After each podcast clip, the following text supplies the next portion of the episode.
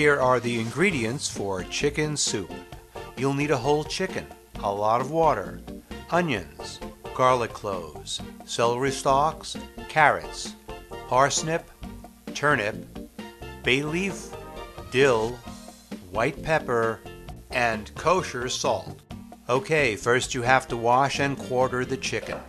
Chop the onions, chop the celery, peel and chop the carrots, crush and chop the garlic cloves, do the same with the parsnip and the turnip, and have everything ready to go. Place the chicken pieces in a large stock pot and cover with the cold water. Bring it to a boil and skim the surface of the broth with a large spoon to remove the scum. Add the onions, the celery, carrots, parsnip, turnip, white pepper, the bay leaf, the dill, and the garlic. Mix it well and then lower the heat to a simmer. Let it simmer for four hours, occasionally skimming the surface to remove the scum.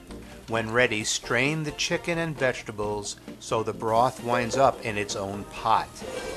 Remove the skin and bones from the chicken, then add back to the soup.